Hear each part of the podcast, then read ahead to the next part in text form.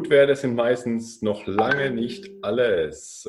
Ich bin Coach Thorsten, arbeite sehr viel mit Damen zusammen, die Schilddrüsenprobleme reduzieren möchten oder Menschen, die generell abnehmen möchten, und möchte dir heute aus meiner Erfahrung etwas berichten. Und zwar geht es heute um das Thema Blutwerte. Dazu zeige ich dir erstmal ein Bildchen. Da du dieses Video auch als Podcast hörst, wirst du das Bild nicht sehen, aber ich erkläre es gerade mal ganz kurz. Es geht hier im Prinzip um Blutwerte und um die Auswertung durch die Schulmedizin. Und zwar haben Blutwerte ja in der Regel irgendeinen Wert und einen Normwert, der teilweise auch je nach Labor ein bisschen unterschiedlich sein kann, da kann es kleine Variationen geben.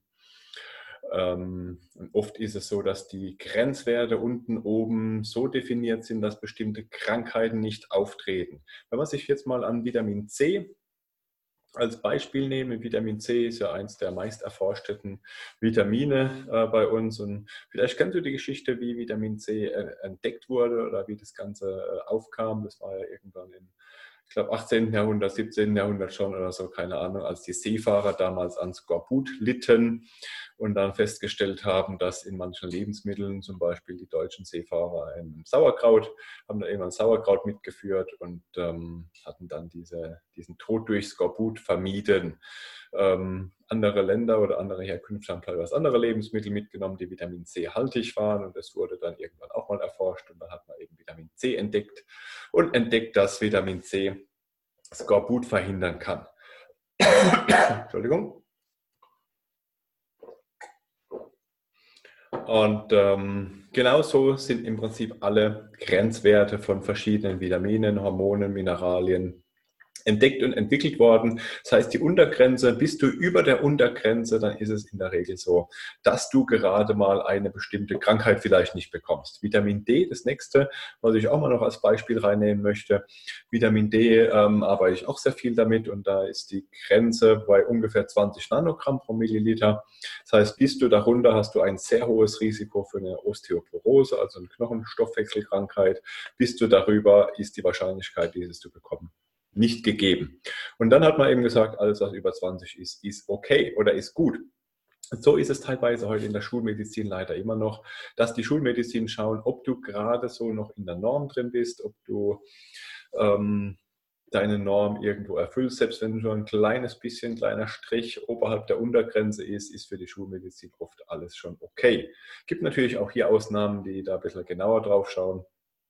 Aber das ist immer so das Problem. Norm oder in der Norm drin zu sein, bedeutet ja noch lange nicht, dass es dir damit gut geht, dass die optimalen Werte erreicht sind. Und genau, um es nochmal im Beispiel Vitamin D aufzuführen, 21 wäre für die Schulmedizin oft schon ein guter Wert. Wenn man sich allerdings aktuelle Forschungen anguckt, wenn du dir die aktuelle Studienlage anguckst, wenn du dir die Empfehlungen von Experten auf dem Gebiet Vitamin D anschaust, dann sagen viele, dass 60 aufwärts oder 40 bis 60 aufwärts, je nachdem, da gibt es auch wieder unterschiedliche Meinungen, aber ich sage mal 60 ist so die gängigste, darf gerne höher sein. Das ist so die Untergrenze für einen optimalen Wert. Optimal bedeutet, dass auch viele, viele andere Prozesse im Körper gut funktionieren, wirklich optimal funktionieren, und dass es dir damit sehr wahrscheinlich auch besser geht. Und das ist dann eben auch mein Job, dass ich mir nicht nur Blutwerte anschaue oder ein Aspekt. Das heißt, mich interessiert auch immer, wie geht es dir, wie geht es deinem Körper, was hast du möglicherweise für Symptome, obwohl deine Blutwerte vielleicht irgendwo noch in der Norm sind, aber wo treten Probleme oder Symptome auf? Wo lässt sich eventuell noch ein bisschen was drehen? Wo fehlen vielleicht noch Mikronährstoffe?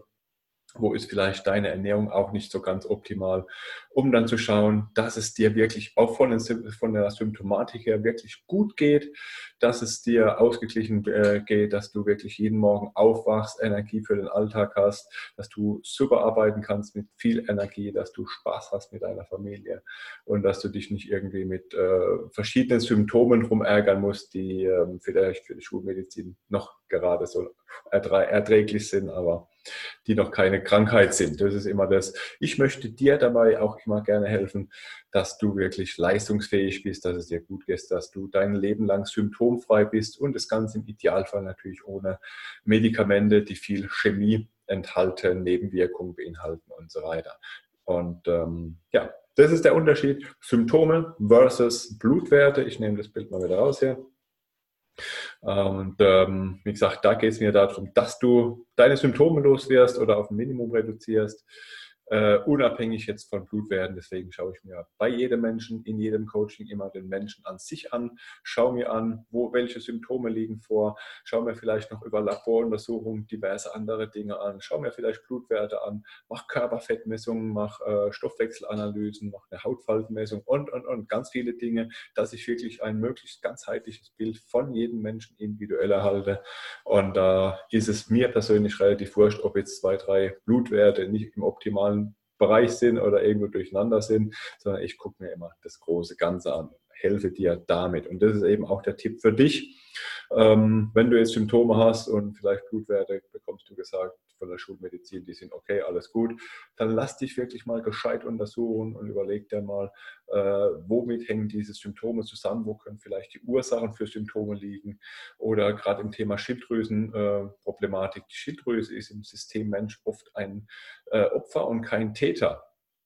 Und wenn du jetzt noch Symptome hast, dein behandelnder Arzt sagt ja, alles ist gut, aber du hast trotzdem noch Symptome. Und dann kann es aber sein, dass die Ursache für die Symptome ganz woanders sind und dass du deswegen sowohl die Schilddrüsenprobleme immer noch hast, als eben auch ganz andere Symptome. Und dass die Schulmedizin da oft nicht weiter weiß, weil sie immer nur einen kleinen Teil oder einen kleinen Ausschnitt von einem Menschen im Blick hat.